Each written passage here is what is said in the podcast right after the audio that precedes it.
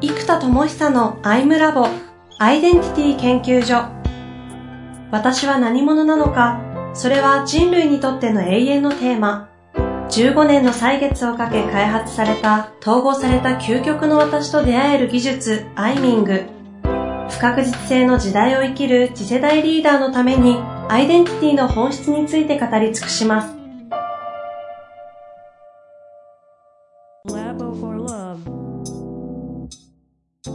こんにちは、遠藤和樹です。生田智久のアイムラボアイデンティティ研究所。生田さんよろしくお願いいたします。はい、えー、よろしくお願いいたします。さて、まあ、せっかくなのでということで、あの、今、いろいろね、人類が向き合わなきゃいけないコロナの課題を、社会的な動きをこう、ちょ軸に今回はね、2回目ということで展開していくんですが。そうですね。えっと、1回でもそれすらも、こう、短期スパンの試練というかイベントごとなので、はいはいはい。もっと大きな世界の、えーと、産業とか仕組みっていうものを一回見ていくとですね。なるほど。さらに上、目でいくんですね。えっ、と、これやっぱ普段僕は数字意識が弱いというか、特に短期視点の数字意識が弱いんですよね。その数億っていう数字を作るのは、ちょっと意識が弱いというか、うんうんうん、でまあ、取らぬ狸大好きなので、あの、気がでかいとか大好きなので、うん、まずやっぱりこう、世界の産業のトップ10とか見たいわけですよ。そういう僕からすると。はい、はい、はい。じゃあ、アップル時価総額150兆ぐらいとか、グーグル100兆ぐらいとか、アマゾン100兆ぐらいとか、100兆？みたいな。だからそういう次元をちょっと考えていくとですね、うん。えー、トップ10とか見ていくと、えー、トップ10と言わず、こう、今、社会的に一気に伸びてる会社を見ていくと、やっぱプラットフォーム戦略を取ってるところがむちゃくちゃ多いんですよ。うんうん。プラットフォームってシンプルに言うと、A と B をつないでいく仕組みですよね。うん、うん。だから、例えば Airb とかは、えー、民泊を貸したい人と借りたい人をつなぐ。うん。うん、世界中の空いてる部屋レベルの小さなデッドスペースを、うん、じゃあそこ借りたいよって人を繋いでるわけじゃないですか。これ世界規模でやってるとすごいものですよね。うん、うん、でも個人規模だったらみんなやってたわけですよ。親戚とかに、あ、ちょっと、あのー、北海道行くんで部屋泊まらせてください。あ、いいよいいよ、来なよ来なよって。これは、信頼関係が強い、えー、ネットワークは狭いですよね。うん、うん。その中でやってるから、北海道の知り合いなんて普通いないので、いなかったら借りらんないぞと。しかも友達レベルだと逆に借りづらいわ、みたいな。はいはいはい。3年会ってない友達に北海道行くんだけど、ホテル代もったいないから貸してとか、どんだけ涼しいんだと思われるから、ちょっとできないじゃないですか。うん。うん、だそれを、コミュニケーションコストがかかりますよね、そこに。ネットワークの、まず数と、ネットワークが狭い上にコミュニケーションコストがかかる。で、これを、いやいや、俺貸したいよ、他人でも全然いいよっていう人と、で、借りたいよ、いいの？っていうのが、コミュニケーションコストが低く、たくさんあればいいわけですよ。うん。要は、これが、えっと、まあ、あらゆるプラットフォームの仕組みなわけです。うんうん、うん、で、この経済規模が世界になればむちゃくちゃでかい。Facebook は世界中の人がそれで繋がり合うようだし、えー、Google とかもね、じゃあ、広告主と、えー、例えば YouTuber と視聴者を繋いでるわけですよね。うん。うん。とか、検索エンジンもそうですね。検索エンジン行くと、そこに広告出したいよって人を繋いでくれるわけですよ。結局このプラットフォーム的に、えー、グローバルプラットフォームですね。これがやっぱ強いわけですよ。うんうんうんえー、日本でもね、やっぱすごい会社の代名詞によく出てくるのがリクルートで、この結局全部マッチング、全部って言い過ぎだけど、マッチングなんですよね。そうですね、確かに。だから、プラットフォーム上で起きてるのはマッチングであると。うんうん。だから、世界の、まあ日本もそうだけども、すごい大きな会社ってのは、プラットフォーム戦略を取ってます。で、えー、プラットフォームとは何かっていうと、マッチングであると。価値は。うん。だから人材マーケットもそうですよね。例えば、ウォンテッドリーとかは、ね、えー、会社来てくれっていう人、入りたいよっていう人の、ちょっと文化的情報とか、個人のストーリーとかを共有さしていくことで、こうエージェント経由だとわからない物語が共有されていくわけですよ。うん。うん。だからそこに魅力があるので、えーそれでつなぐプラットフォームになってるわけですよね。で例えばじゃあ人材マーケットとか、えー婚活マーケットもそうですけども、こう、つなぐとかマッチングにおいて、じゃあマッチングの精度って、プラットフォーム上のマッチングの精度が高ければいいプラットフォームじゃないですか。うん。うん。で、マッチング精度が低ければ、まあ、良くないプラットフォームじゃないですか、シンプルに言うと。うん。じゃあこのプラットフォームっていうのが全世界の産業で強いわけです、今は。で、その中の、じゃあ、えー何をもっていいプラットフォームかという軸をマッチングということに置いていった場合、マッチング制度ですね。で、じゃあ、今、就職、転職マーケット、就職マーケット分かりやすいんですけど、企業の軸が存在意義とビジョンが明示的に出されている会社、うんかつ、個人の何者としてどこへ向かうかミッション、使命、店名レベルが明示的に分かっている人。これミスマッチしづらいですよね。もうど真ん中さって、おーね、出会い、出会った同士が、いやもう僕この会社しかないっす、みたいな、もう見た瞬間魂震えましたみたいな。で、採用担当も、うわーいやもう会った瞬間ね、こっちもね、もう共鳴して今涙出そうだわ、みたいな。マジ一緒に働きます、みすたいな。ごい面接ですね。うんでほんで、いや、もう一緒に働くも何も、ちょっと、やったらこれ伸ばせるか、ずっとそればっかり僕考えて生きてきた中で、まさにやってる会社と出会っちゃったんで、どうやったらできますかねみたいな。もう面接か、それみたいな。なんかもう、みたいなことってあるわけじゃないですか。はいはい。ってことは、お互いの軸が、むちゃくちゃ高くて深くて、太ければいいんですよ。シンプルに言うと。うん。メタなレベルが高く、深いレベル。なんで弦が深いところと高いところで弦がピーンと大きく繋がってる。うん南極点と北極点レベルだったら最高ですよ、地軸のレベル。そこまで大きく深く、そしてその軸が太い。その人同士がマッチングすればもう完璧にバチコーンといくわけですよ。はいはいはい。じゃあこといかないって何かっていうと、じゃあ企業のビジョンが明確に示されてるかというと、ね、例えば、幸せな社会とか言われてもみんな一緒じゃんだし、明確性が低いんですよね。うん。うん。じゃあ何者なのか、マーケットが。世界の中で何者として存在するのか。これ商品数が多かったらそれだけ定義が難しいんですよ。はいはいはい。でいつも言うアイデンタリーカンパニーのすごいところでいくと、ね、あの、僕の中ではなんか、蝶屋とか、あの、うんう梅酒、梅酒じゃないですか、みたいな。もう蝶屋といえば梅酒ですし、梅酒といえば蝶屋であると。うーん、そしてじゃあ、梅酒とかね、梅に特化したらサントリーとか、朝日にすら、梅酒の方が有名じゃんも含めて、むちゃくちゃ強いんですよ。で僕、いつもね、その、アイデンタリーカンパニーでコンサルするときとか、セッションやるときもそうなんですけど、大企業という巨人が踏んづけたら、痛い小石になってなきゃいけないと。うん。踏んづけて、すりつぶせる小石じゃダメだと。大企業が踏んづけたらもう巻きびしみたいになってて、いってーみたいな、もう、ごめん、ちょっとその領域聞くと俺巨人だけど怪我するからやめとくわっていう。そう、だから、いってーって踏んづけたら痛い、ど。巻きびしになってなきゃいかんっつってるんですよね。うんそれぐらい、あの、だからもう超やってそうじゃないですか。梅酒のところに梅サワーとか使う、作るとちょっと怪我するじゃないですか。大企業といえども。もうだからそれぐらいちょっともう嫌なんですよ。梅酒とか勝負するの。はいはいはい。うん。だから、その次元って軸が明確ですよね。そうすると、梅酒好きっすって僕ね、もうね、全飲食物の中で梅酒が一番好きなんです。もう、僕は毎日梅酒ばっかり飲んでて、梅酒作れた日にはもう死ね、死んでもいいっすっていう人が、徴用受けてきて、そこまで梅酒好きなのかみたいな。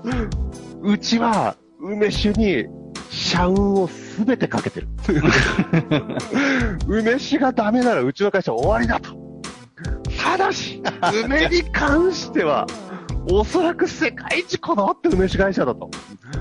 うちでできないなら他の会社できないぞと。うん。しかも他の会社に行ってね、ウイスキーとか作らされても興味ないんでしょないっす。梅酒にしか興味ないっす。他の部署にうちは飛ばされない。梅酒しかやってない。残念ながら他の酒は作れない。みたいな。もう、そのレベルで言われたら、ですよね梅酒世界に広げません日本の文化でスタらしいですみたいな。だよな、俺もそう思うみたいな。もう最高じゃないですか、これ。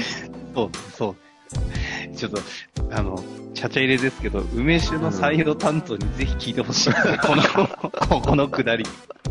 あの、ちなみにね、僕、梅酒大好きなんです。あ、そうなんです。あ、僕それもあるんですね。そう、実際に梅酒僕本当好きだから、あの、常備してる酒は梅酒なんですよ。へえ、あ、そうなんそう、それこそ、梅酒プレミアムみたいなの最近あって、うまいんですよ。あ、なんか1万ぐらいするやつですよね。あ、いやいや、あの、そっちじゃなくって、梅酒のね、なんかね、あもっと赤あるんです赤と金色の、はい、はい。普通なんか、黒と緑じゃないですか、梅酒って。うん、うん。あれのなんかね、赤と金色の、ちょっとね、プレミアム感のある、梅酒が出たんです 知らねえ、そうなんですね。これうまくって、もう僕あれですよ、もうケース買いですよ。ケース買いで、蝶屋大好きじゃない蝶屋ってかまず梅酒が好きだから、結果ねあ、だから結局梅酒が好きだから結果蝶屋に行っちゃうんですよ。そっかそっか、自自分の話でもあるんですね。そう、でね、結局ね、もう、ウイスキーの梅酒とか、ちょっと高級梅酒とかも、蝶屋はね、そのウイスキーに詰め、つけてある結構高級梅酒みたいなやつもなんか2、3000円くらい出してくるんですよ。2000円とか1800円とか。うんうんうんもう常、常備できちゃうじゃないですか、個人が。うんうんまあ、っていう梅酒。まあ、というね、話すみません、あの、うん脱線しても乗っかってこれるすごいですね。すごいエネルギーの届き方ですが。え、例ですよね。これ、そういう、事例が盛り上がこっ。マッチングこそがもうめちゃくちゃ熱いですよね、と。そう、っていうことです。つまり、マッチング精度が高いのは、軸が高くて深くて太きゃいいんですよ。高い、深い、太い。この三軸で見ればいいんですね。うん。で、これが逆に、えっ、と、浅い、低い、細い、同士がマッチングしたら、それはミスマッチしますよね。うん。あ、なんか思ってたのと違いました、みたいな。はい。あと、はいごめん、ちょっと取り繕ってたって、両方がやるわけじゃないですか。うん。うちの会社来たら何でも好きなことできるよって。言う人えー、俺こんなことやりたいっすって。で、実際入ると、何でも好きなことやれるっつうか、うちリソースないから何でもやらなきゃダメなの全部っていう話だし、はいはい。個人も何でもやりたいっす、かっこ好きなことならねえなんですよ。うん。えー、それちょっとあんま好きじゃないんでやりたくないっす、みたいな、納得感ないっす、みたいな。えー、何でもやるって言ったじゃん、つって。何でもできるって言ったじゃん、みたいな。それミスマッチしますよ、みたいな。うんうん。うーん。だからこれ軸が浅い次元で言ったらそうなっちゃうよとか、ね、低い次元でそうなっちゃうよと。で細かったらお互い軸もブレちゃうし変わっちゃうよと。ってことは、マッチング制度を決定づけてるのはこの軸なんですよ、双方の。うんで、これがね、例えば、ホテルでもそうですよね。高級旅館に特化した、えー、マッチングサービスを提供している会社と、まあ、だから一級とかは結構その高級路線強い気がするんですよ。えで、だそれ全部やったらさ、ジャランとかエクスペディア勝てないんで、あの、やっぱりね、そう特化したいわけですよね。そうするとちょっといい、なんか、四つ星ホテル以上を探そうと思ったら、ちょっと一級行ってみようかなとか。うん。うん。まあ、最近は僕も結局、ジャランとかエクスペで全部探しちゃいますけど、はいはい。余計な情報が多いと探しづらいんですよ。えなんでね、そうするとやっぱり、そこに多少キャッシュがあって、いいところを探したいっていう人は、その、検索母数が少ないので、検索コストが下がるんですよ。やっぱ見つけやすい。そうするとやっぱり一番時間がかからず見つけると、これどうせ値段なんて他も変わんないんで、ってなるじゃないですか。そうすると軸がお互い明確だとお互いがマッチしやすいわけです。うん。まあね、これちょっといろいろ話が広がっちゃうからあれだけどな、大塚家具は本当はこれをね、ちょっともうね、ここで具体例来た。まあ、あえて、ちょっと残りの時間、大塚家具ぐらいで止めて、あの、振りの問いをも残して、3回目でもいいですけどね。そうですね。いや、マッチングっていう意味では、リアルマッチングじゃないですか、ショッピングはいとか、デパートみたいなものはね。えで本当は、高級家具を買うリッチな VIP 層と、そういう人って自分で考えるよりも、ハイクオリティを教えてほしいんですよ。考えるコストが。うんうんうん。かけたくないから。で、そのセンスのいい人がワンオンワンで、あの、接客して、全部、もう、吉野に全部やってくれるわけですよ。よろしくって言ったら全部手配してくれる。ね、部屋の設置から何から何までも全部いいよと。で、むちゃくちゃお金ある人って、それ自分でやったって、ね、時給1500円の仕事を自分でやって3時間かかるとかないわけですよ。うん。もうね、資産も何億もあったりするから。ってなってくると、そういうマッチングが鍵だったのに、それが素晴らしいマッチング制度だったわけですよね。ところがそれを、まあ、ネットの流れが来たからね、ちょっとリアルがっていうのはあるからわかるんだけど、もしシフトするんだったら、オンラインのワンオンワン接客でやる、えっと、高級家具に特化した方がいいですよ。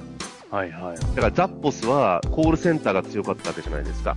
うんで、家具買うときも不安だから、オンラインで電話して、大塚倉庫の家具の倉庫があってね、そこで、えっ、と、その一流の接客してる人が、まあ、リアルでやってた人を、そのオンライン化すればいいので、で、高級家具を買いたい、買いたい人が、リビング最強にしたいんだよねって、わけわかんないオーダーから来て、いや、なんか最強ってどれとか言ったら、これとこれとこれですって URL 送ってくれて、見繕うと、あなたの部屋のイメージ図って言って、はいはいはい。3D オンライン上で見えるぐらい。キャドっぽいやつで見せてくれて、そこにシフトすりゃいいのにって感じだと、僕からすると。なぜ、イケアとニトリの、それこそ、なんつうのかな、他に巨人がいるところに、大塚家具巨人なのにそっちに行ったらさ、小人になっちゃうじゃないですか、みたいなところに、はいいきなりこう、棍棒を持ってさ、なんかこう、サイクロプスみたいな強いやつに向かってっちゃって、それ勝てないっていうか、そっちのマーケット行くとこか、みたいな感じがしてるわけですよね。アイデンタリー的に見て、なおさらなんですね。そうです。だからこれアイデンタリーのブレ、あの、ちょっともう話がね、アイデンタリーカンパニーの方行っちゃったからもう僕はね、止められないですよね、ここは。止められないですけど、もうはい戻します。要はマッチングの話に戻します。プラットフォームという産業が今 世界最強で、はいはい。ど 最強で、プラットフォーム戦略の中での、えー、良し悪しを決める軸がマッチング制度であると。でマッチング制度を決定づけるのが、えー A と B みたいな、こう、マッチングされる人同士とか、仕組み同士とか、まあ、アマゾンだったらね、物と人とか、もっと言うと今、マーケットプレイスが半分ぐらいの売り上げになってるらしいので、ショップ、アマゾン以外のショップと人をつなげればいいわけですよ、購入者を。っていう、えーで、マッチング精度が高いためにはこの軸が必要であると。で、軸の、えーパラメータで言うと、えー深さ、高さ、太さ。これで軸の長さと、えー強さが決まってきますよね。っていうところが大事ですねというところまで。はい。たったこれだけの話す、話すのにここまで来ました。はい。もう、いやいや、何の話をね、忘れるぐらいに一個一個が濃かったんですけど、まあ、はいそういうことでアイデンタリーが、その、た高さ、深さ、太さという観点ですごい重要だよね。そこのマッチングが重要だよねっていうことなんですけど、で、で、この軸があることで自己決定力が上がるんですよ。意思決定力。